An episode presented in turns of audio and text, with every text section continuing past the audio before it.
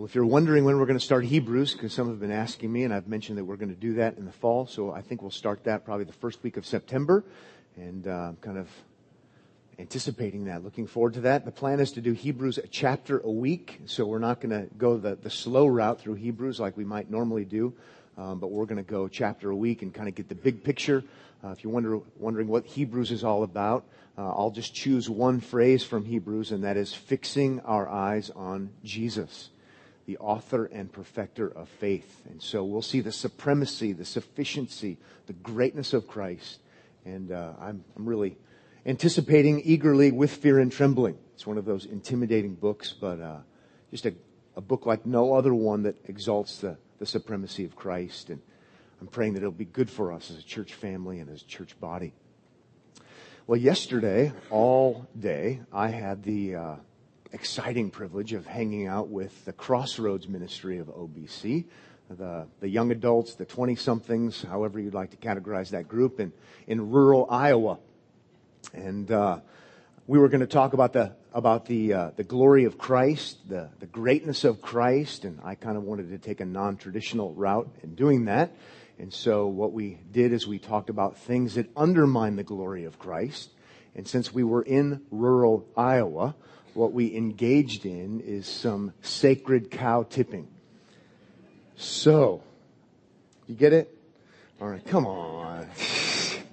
so, uh, we looked at 16 sacred cows in pop Christianity, uh, slogans, bumper sticker Christianity kind of stuff that end up devaluing Christ, that end up undermining Christ and His greatness, and uh, I was encouraged to share some of those with you this morning. And so we won't be in a particular text. Uh, some of these won't actually even have a text we'll look at, but we will look at the Bible, trust me. It is Omaha Bible Church. Anyway, um, but we are going to talk about probably five or six of these this morning. So let's look at some sacred cows uh, that undermine the greatness and the glory of Jesus Christ.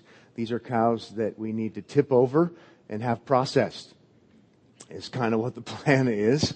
And uh, I'm not sure how many we're going to get done. We actually have um, a serious uh, Matthew 18 church discipline matter we need to talk about at the end of the service. And so we'll just kind of see how this goes between now and then. So we're going to look at these slogans. Um, I want to give a preface though, and I tried to, I, I really tried to do my best at, at trying to shepherd even um, the young people uh, young adults in trying to think through, uh, not um, over polarizing and going the other direction. So let me say, uh, opening now, as I said yesterday um, with them, uh, each of these has something good about them. Okay? So as you're offended by me saying your sacred cow needs to be tipped over and processed, um, each of them has something good about them and is probably, no, surely the result of responding to some kind of error and so what do we do as Christians? We see something that is undervaluing Christ. And so we want to correct that and, and, and have a more biblical presentation of something regarding Christ. But as is so often the case with us, us, myself included, we polarize and we go the other direction. And before you know it, now we need to correct that. And we run the danger right now, if we're going to do some correcting, of overcorrecting. And uh, when you pay attention to some things in, in historical theology, you see this happens again and again and again and again. Someone denies the humanity of Christ and says he's only deity, and then all of a sudden you go on the other side of it, and now he's only human and he's not deity, and the reality of his personhood is he is God and he is man. And that's an easy one. So let's have an attitude of humility here and uh, hopefully have it be a learning process. But I, I hope by now you have your shoes on and uh, the kind you can get dirty. I'll stop. I'll stop. Man, I was so impressed with the young adults. They think I'm funny. You don't. I mean, my self-esteem was so high and, and now look. As a footnote, by the way, I really was impressed. Um, just had a great time. Uh, we had good dialogue and question and answer time, and uh, just awesome. I'm really thankful. They're asking me questions like, so as next generation, maybe leaders in the church, what do we need to be looking out for? What can we do? Uh, what are the weaknesses in the church right now we can help with? Uh, it was, it was a delight. Uh, so you should be encouraged. I hope you're encouraged. It's the kind of questions and, and kind of retreat I would want to have, and, and I didn't want to leave at the end of the day. Uh, so be encouraged by that. First sacred cow on our list, coming from kind of bumper sticker Christology, if you will, is one I've said before, maybe many times in the past. Uh, it's this slogan. It's a relationship, not a what? It's not a religion. Okay, we won't take a lot of time on this one, but it, it is kind of a sacred cow, and we say it so easily. Christianity is a relationship, it's not a religion, uh, which is problematic on a couple of levels. Um, probably won't look at any Bible verses on this one, sorry to say, um, but I'll talk you through it and I think you'll appreciate it anyway. For starters, this is problematic because the word religion means relationship. okay? Let's, let's just, uh, you know, maybe stop and think about it for a moment and you, you don't have to look very many sources up, especially older sources.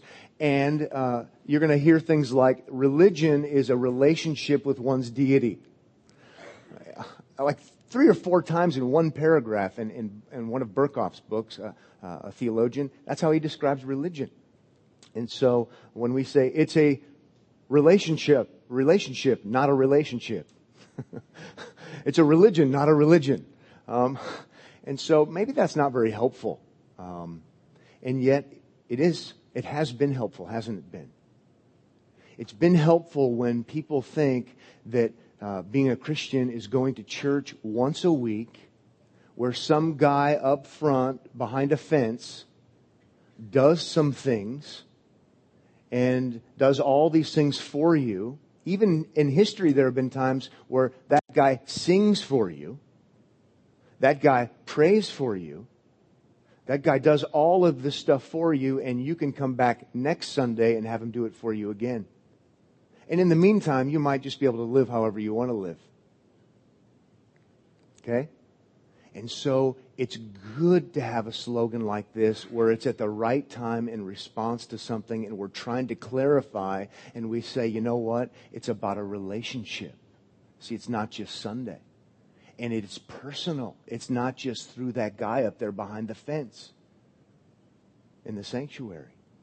And so I want to say, let's not overcorrect but let's do some correcting because the danger, the reason this I think is a sacred cow is because we've gone so far now as it's a relationship, it's a personal relationship, and it has nothing to do with necessarily with other people, with the church, which is, by the way, according to the Bible, the pillar and the support of the truth. Then we start undervaluing those specifics in the Bible where you do gather together for the preaching of God's Word, which is, when you look at it, pretty official. Okay, this isn't something you, you do, you do at home. Uh, the believers come together and there's this official kind of ness of the breaking of bread and, and, and communion. And there is discipline. So there's accountability. Okay? And now all of a sudden, we want to make sure that we don't go either direction, really.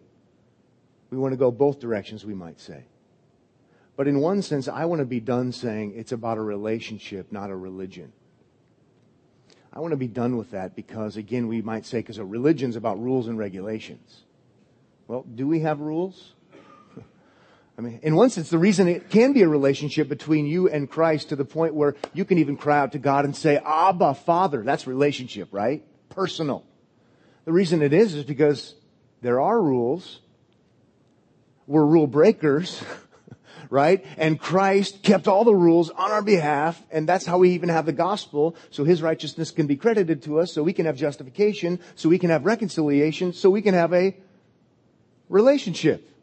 Or you could say religion, because it means the same thing. and so I'm just trying to get you to think about this kind of stuff. And maybe it's time to put that one to bed unless you're in a certain kind of context where you can explain yourself and develop it. But let's just make sure we develop it and we don't just do the bumper sticker thing because we're so used to saying it because we've been saying it for so long and we expect unbelievers to understand what it means too. You know? Let's move on to another sacred cow that might be worth tipping over or at least balancing out. I don't know.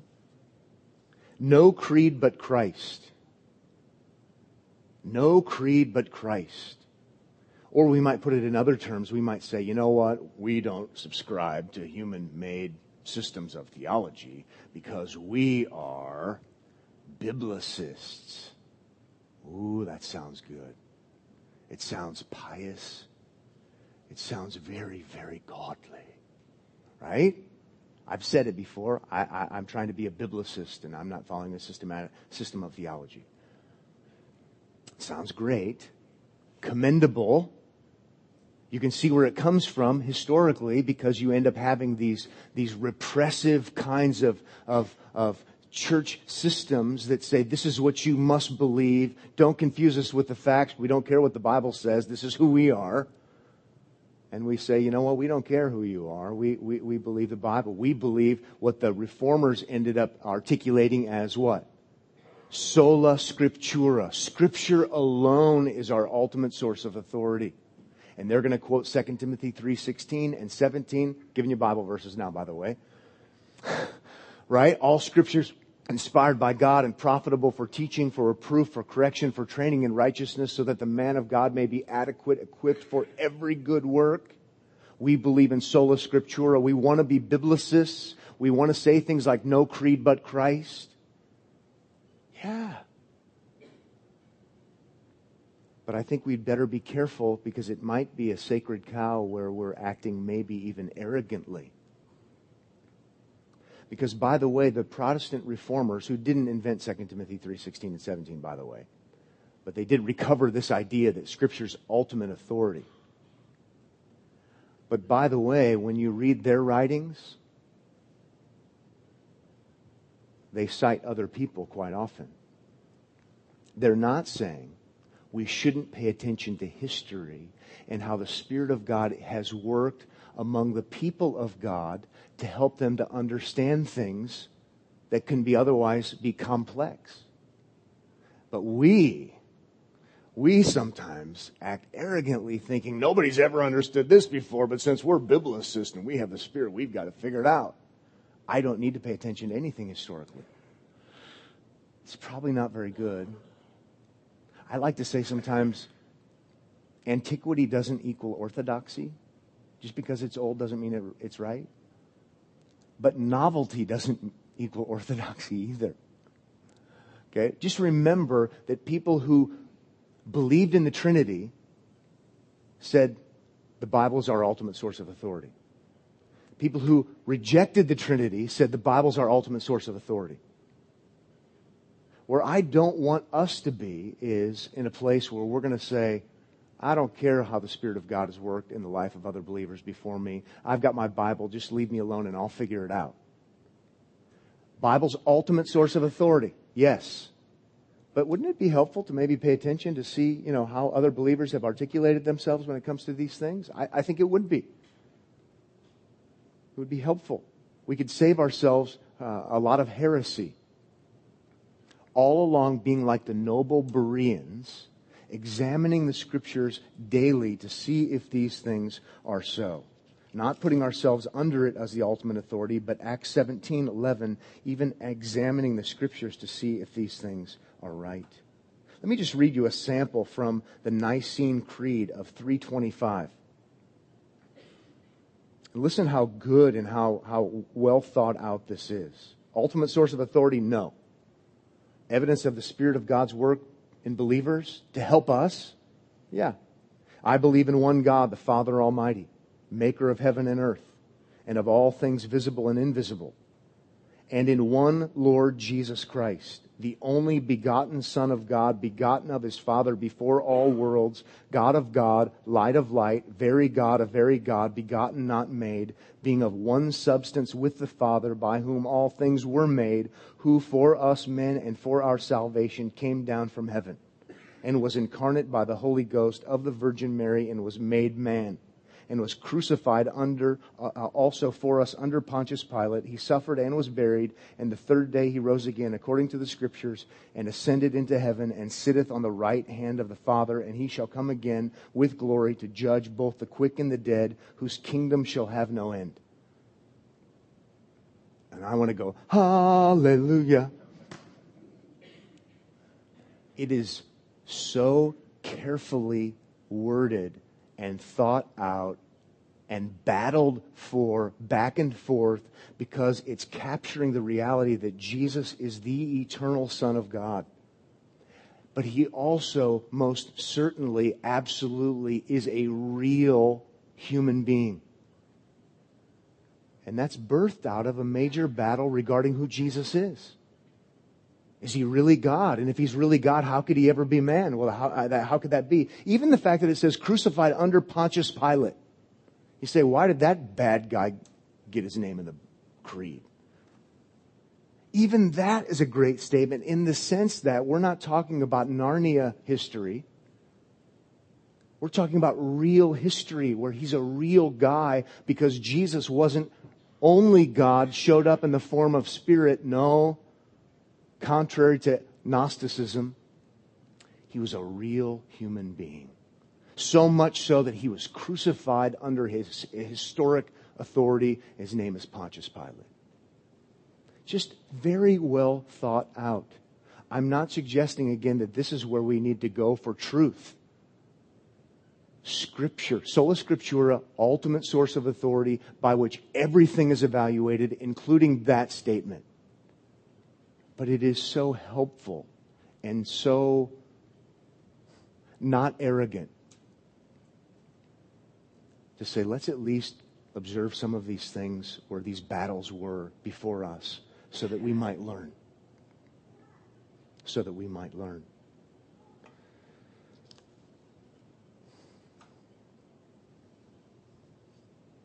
And I'll say what I said yesterday to the, the young adults this, this is a careful, this is a careful one. Because many times religious organizations are going to come in the name of history and say, history's on our side. Who do you think you are saying it's the Bible? So please don't misunderstand what I'm saying. At the end of the day, it's going to be, what does God's word say? Ultimate authority. Because quite frankly, you can prove anything with history. But let's at least learn from some of these things and not mean well, but come across and really maybe be arrogant by saying, I'm a biblicist. Everybody is. Some of us are just better at it than others. okay? The Pharisees were biblicists.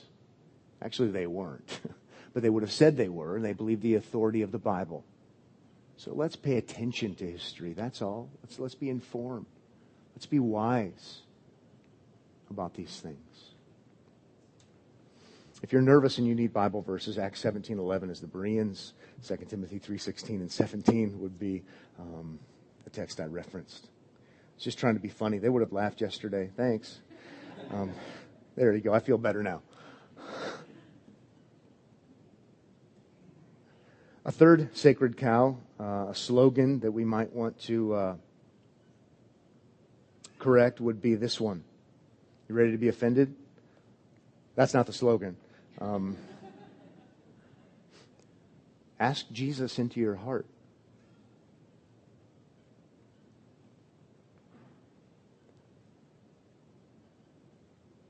I think really well meaning.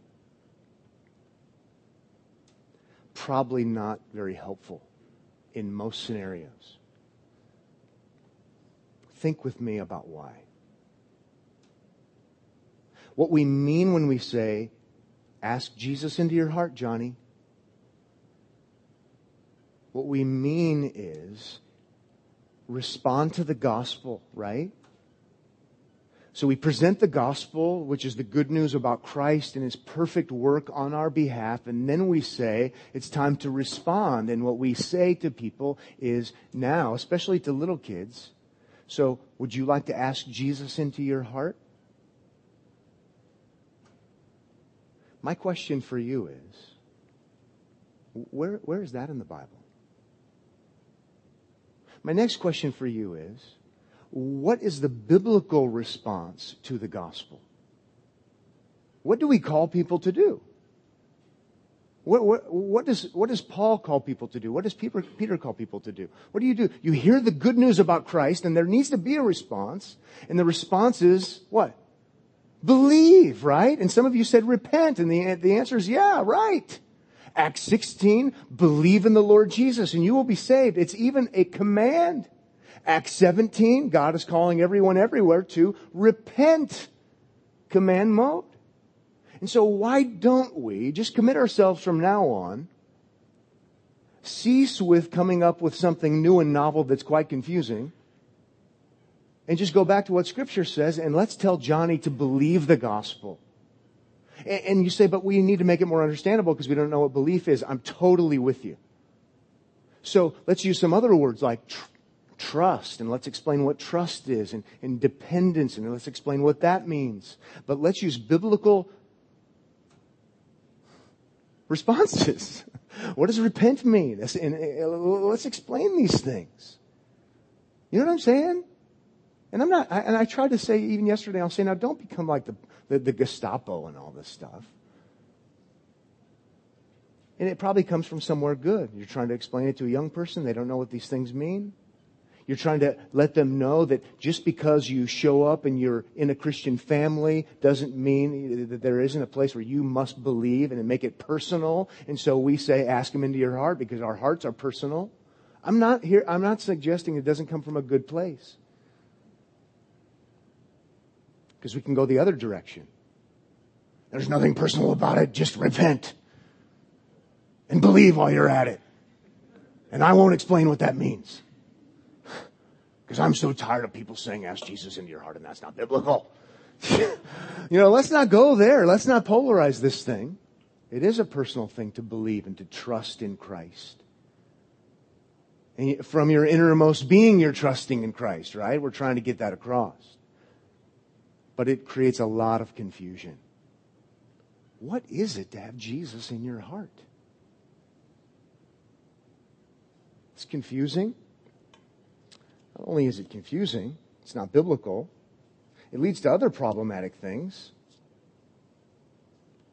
All of a sudden, Jesus is in my heart, but now we're starting to think maybe sometimes people even end up thinking he's not really real, he's just in my heart because he's real to me. He lives, he lives, Christ Jesus lives today. I can't believe I'm singing in front of you, but you ask me how I know he lives. And how does the song go?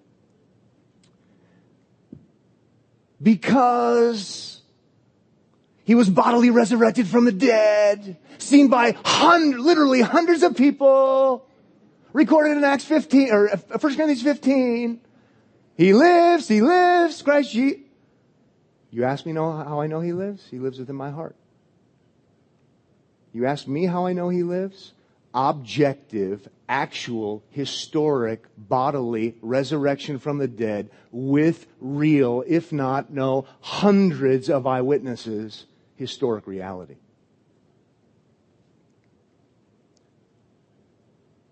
Doesn't mean it's not personal to me. Because I have believed in him and I know in whom I have believed. This is personal, right? And I know that he is able, right? This is very personal. But we end up starting to get pretty confused. And then we learn more theology from our songs. On another level, and I'm spending a little bit more time on this one, it's a problematic thing to say, response to the gospel is to ask Jesus into your heart, and where does Jesus live right now? I heard one of my kids saying it the other day. Jesus lives in my heart. So if you're the one that taught him that, we'll have a confessional booth set up afterward over here. I don't think Jesus lives in Owen's heart. I don't think Jesus lives in Josiah's heart. I don't think he lives in your heart. And I'm not trying to be mean. You know where I think Jesus lives right now? He is seated at the right hand of the Father, interceding on your behalf. And by the way, you need him to be there. there's this biblical doctrine that we forget about sometimes called the ascension. I think the Spirit of God lives in you, indwells you. He might even be called the Spirit of Christ. But the second person of the Trinity is seated at the right hand of the Father. Please look with me at Luke 24. Please look with me at Acts chapter 1. Please look with me at Acts chapter 3. And let's recommit ourselves today to the historic biblical doctrine of the bodily ascension of Jesus.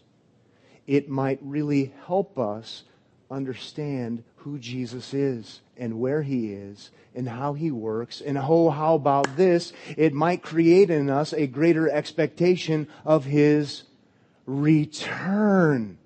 Because if he's in your heart, he doesn't need to return. Newsflash Jesus is in heaven. And we want him to be there. We need him to be there. Luke, Luke chapter 24 says, Verse 44, then he said to them, These are my words that I, I spoke to you while I was still with you, that everything written about me in the law of Moses and the prophets and the Psalms must be fulfilled. Then he opened their minds to understand the scriptures and said to them, Thus it is written that the Christ should suffer and on the third day rise from the dead, and that repentance and forgiveness of sins should be proclaimed in his in his name to all nations, beginning from Jerusalem. You are my witnesses of these things, and behold, I am sending the promise of my Father upon you. And who's that going to be? The Spirit, right? He's going to, he's not going to leave us as orphans, but he's going to leave us. But stay in the city until you are clothed with power from on high. 50. Then he led them out as far as Bethany and if you're standing on the Mount of Olives, by the way, you see Jerusalem over here, and then on the other side of the mount is Bethany, all within visible, visibility. He's going to ascend there. And lifting up his hands, he blessed them. While he blessed them, he parted from them and was carried up into heaven. And they worshiped him and returned to Jerusalem with great joy and were continually in the temple blessing God. Then Acts chapter 1, which is just the continuation of the, the, the Luke narrative about what has happened here. And in Acts chapter 1, verse 11, It says, Men of Galilee, why do you stand looking into heaven? This Jesus who was taken up from you into heaven will come in the same way as you saw him go into heaven. So we've got expectation based upon ascension. And then if you go to chapter 3, uh, verse 21.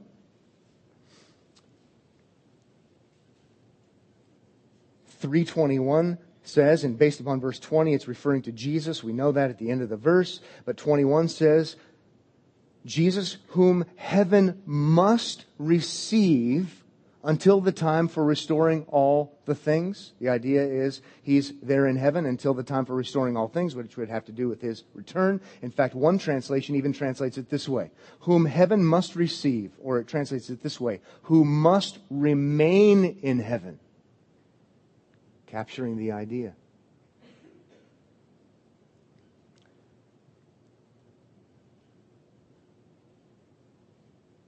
Jesus ascended into heaven. We could go to the book of Hebrews, which we're not going to do for the sake of time, in chapter 7. He's interceding on our behalf. What does he do? He sends the other helper, another helper who's like him, the Spirit. And now what do we do? We wait eagerly. Romans chapter 8, right? We're, even the Spirit in us is causing us to want Christ to return. Why would we want him to return if he's already here? Let's just recommit ourselves to Orthodox biblical Christianity. I want him to come back. Because remember, when he comes back, he's going to restore all things. He's going to make all wrongs right. There's this expectation for this to happen. But please don't misunderstand. He hasn't left us alone. Maybe we would have a good, healthy recovery of the biblical reality of the Spirit of God's work if we weren't making up new ways of explaining belief and repentance.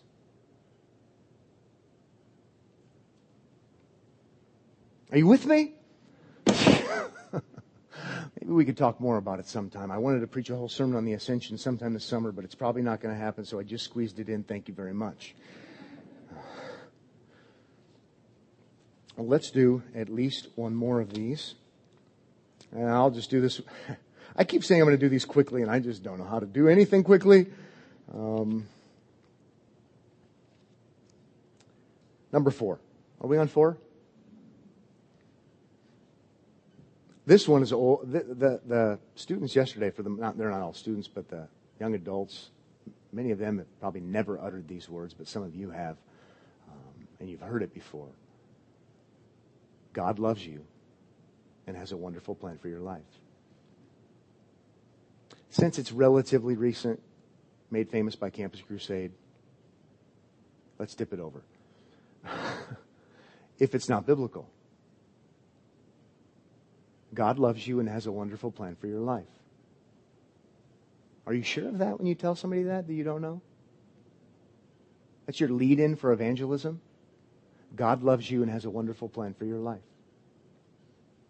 You can see where that would come from, especially where uh, you might come out of a, a religious perspective where it's, you know, it's just cold nothingness and there's really no emotion involved, and it's maybe wrath, wrath, wrath, I don't know, and there's no emphasis on love, and to be able to come like a cold cup of water to somebody and say, I want you to know about the love of God. And I want you to know about His great good news gospel plan of redemption. So please don't overpolarize. But to just go up to a stranger and say, God loves you and has a wonderful plan for your life. Maybe God has a horrible plan for their life. In fact, He does if they don't repent and believe the gospel. Now, I'm not going to start saying that to people. At least not the first thing out of my mouth. I'm going to tell them the gospel. I'm going to tell them the need to believe in Christ apart from which there is no forgiveness of sins, apart from which it is horrible. The drive by slogan is probably more hurtful than helpful. We certainly don't live in an age where people are just so overwhelmed with guilt that they, they, they don't know anything about love. No, we think when we hear something like that, well, of course he loves me because I'm a great guy and I deserve it. narcissistic to the bone. I saw a painting one time. I want to do a PowerPoint for this maybe sometime. I don't know. Each one of these will have a picture. I saw a drawing one time, and uh, it was a drawing of Noah's Ark. And the waters are getting really high. And people are clawing the ark trying to get in. I mean, think about what happened in Noah's Ark. It's not the bathtub version, I know. But really, it was judgment upon the whole earth. And people are clawing to get in the ark, and there was a bumper sticker on the back that said, Smile, God loves you.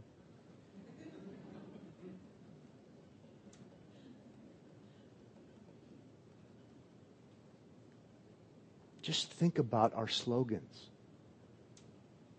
And, and there's truth in them but, but they're so sloganish that they become just not helpful.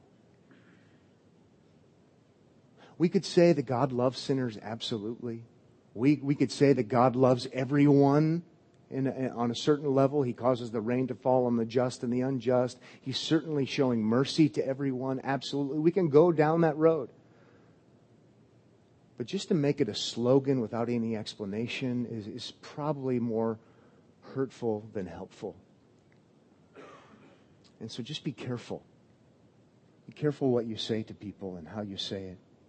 You know, Psalm 2 is such a, such a great psalm. It's reference, it's cited as referencing Christ in the New Testament quite often. And in Psalm 2, you've got that embrace the Son There's, there, there's refuge. There's salvation in the Son. And then you also have at the end, lest he become angry and you perish in the way. And that might take some explaining, and it really doesn't work on a bumper sticker. but now it brings glory and honor to Christ because it's not the one dimensional Christ. It's the true biblical Christ who is glorified in his saving, yes, and who is glorified in his judicial actions, yes. Because he's the King of kings and Lord of lords, and he's the great Savior. So let's work on being thoughtful. But again, please don't go the polarization kind of thing. Don't become like John Gerstner. And God hates you with a holy hatred. And you couldn't even be saved, even if you wanted to be. and that's a really good rendition of John Gerstner, by the way. If I only smoked seven packs of cigarettes a day, I could preach like this too. I don't think we need to go there. But he's hitting on a nerve that actually is biblical and right. Because Psalm 5 does say that God hates all those who do iniquity. You see, God is not like a one dimensional piece of paper. There are complexities. He's the God who, yes, hates. And he's a God who loves so much that he sends his son for those in whom he hates. Because we're busy hating him. Doesn't work on a bumper sticker. But, or a t shirt. But, it's the God of salvation. It's the God of redemption. It's the God of righteousness. It's the God whom we love and whom we worship. And it brings him glory to think rightly about him, to speak rightly about him, so that when people do respond to our gospel, eh, eh, eh, they might be responding to the right gospel, the biblical gospel. Let's do one more and then we'll wrap things up. Should we do one more or not?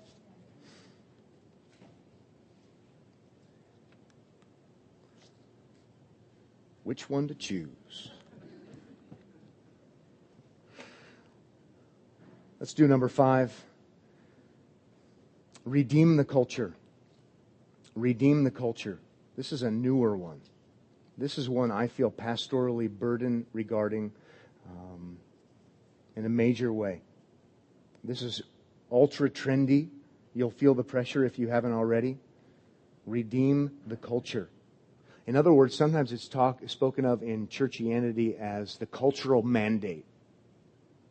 We don't need to say much about this because we've actually talked about it a few weeks ago when we uh, I preached a sermon that I called "Getting the Church to Mind Its Own Business." But think with me if you would. Redeem the culture.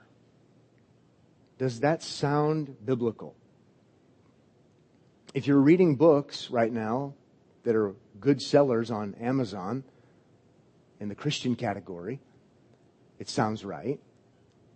Redeeming the culture. Somebody give me a verse. Yeah, we're going to be here a while. Redemption is tied to what in the Bible? Jesus, yes. Who does Jesus redeem? The culture? Human beings, um, the souls of men and women. That's what he does. I mean, I'll just read one text. I just practically close my eyes and put my finger on a verse. Not really, but Galatians 3:13, just one verse to help us. Christ redeemed us. He's talking about people from the curse of the law by becoming a curse for us. For it is written, cursed is everyone who is hanged on a tree. Christ redeemed us. He redeems sinners who need to be bought out of the slave market of sin and he sets us free. That's redemption talk super trendy now is we've got to redeem culture. It's the cultural mandate. And so what we need to do as a church is we need to be seeking to redeem art. We need to be seeking to redeem education. We need to be seeking to redeem, and the list goes on and on and on and on and on and on. And I would just like you to think about that. We're called to proclaim the good news of salvation in Christ who redeems sinners. Our calling, remember, as a church is not cultural redemption. It's not cultural transformation.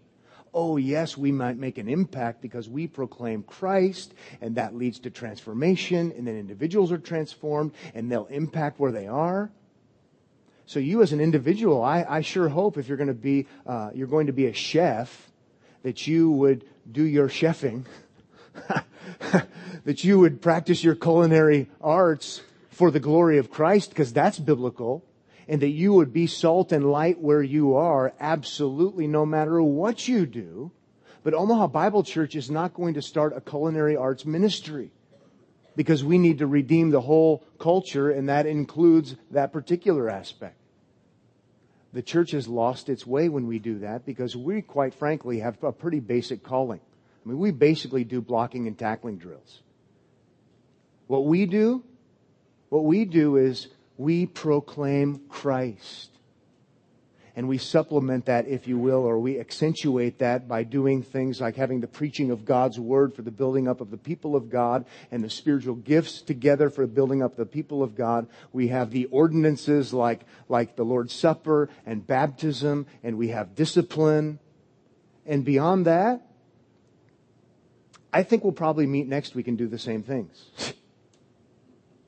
And I trust your life will be impacted. Your life will be transformed. And if you're going to go and be an electrician, you'll be an electrician for the glory of Christ. But Omaha Bible Church isn't going to start a cultural transformation ministry for electricians.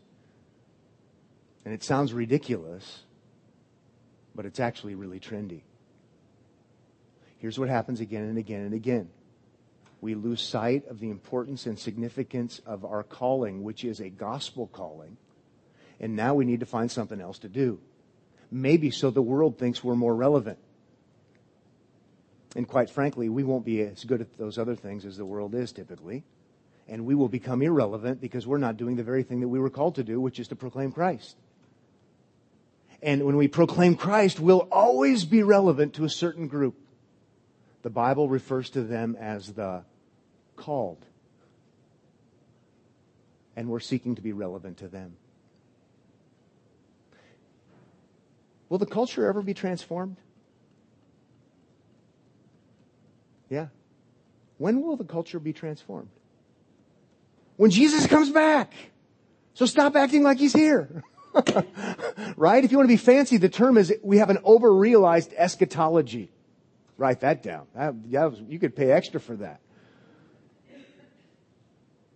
eschatology, the, the, the end, the, when, when he returns, over realized, we're, we're acting as, as if he's already here. Romans 8 has it as an anticipation when he comes back and makes everything right. And then there will be culinary arts perfectly for the glory of Christ, and it can be a ministry. Because everything will be a ministry. But in the short term, that's not what we're called to be and not what we're called to do.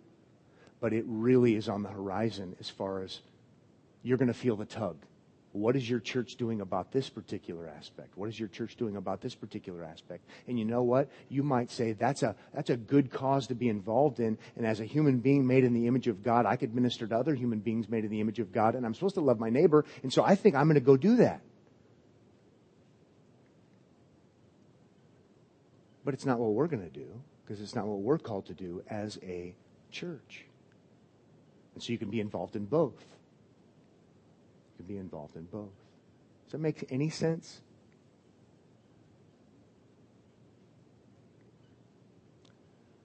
And how does this undermine the glory of Christ?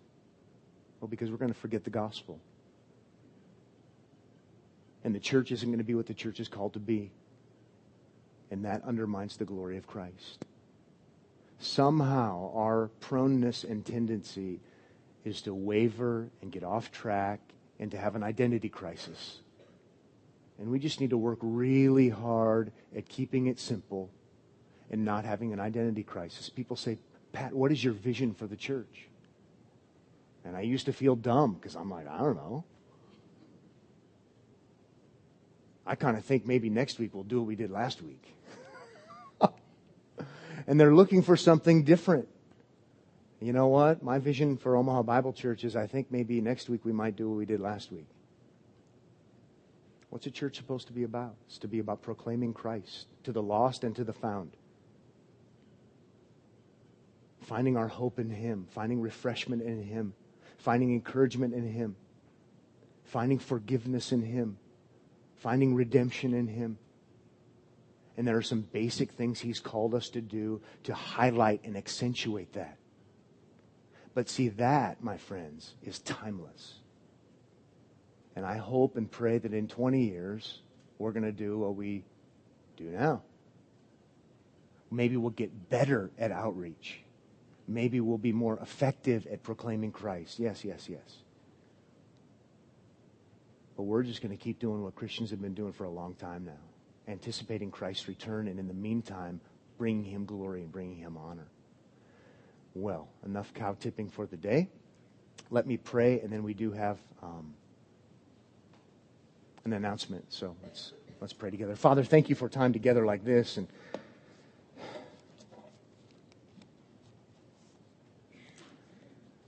just opportunities we have to maybe stop and do something a little bit different on a Sunday morning, and to consider some of these things that we just sort of let slip and let pass, things we haven't been thinking about, and uh, Lord, just help us to keep the first thing the first thing. And, and to somehow not become bored with Jesus. And to somehow not become bored with what he's called us to, to be about in this world. At the same time, Lord, we certainly can, can, can be more faithful, but, but we depend upon you for that. We depend upon your Spirit. And so we ask that your Spirit, who does in fact indwell us, would work mightily and powerfully, that we would have a good gospel witness, that we would find ourselves refreshed. We would find ourselves enamored by the greatness and the glory of Christ. We would find ourselves so loving Christ because of his love for us that nothing would distract us and cause us to somehow wander down another road. Lift up Christ before us in the ministries before us. Help us to lift up Christ to one another, that we would see his wonder and his greatness and his great redeeming power, and that we would worship him. And Lord, even now, as we seek to follow Christ and even following his word and doing what he says for the life of the church, may this be a time where Christ is lifted up and Christ is exalted as well. In Jesus' name, amen.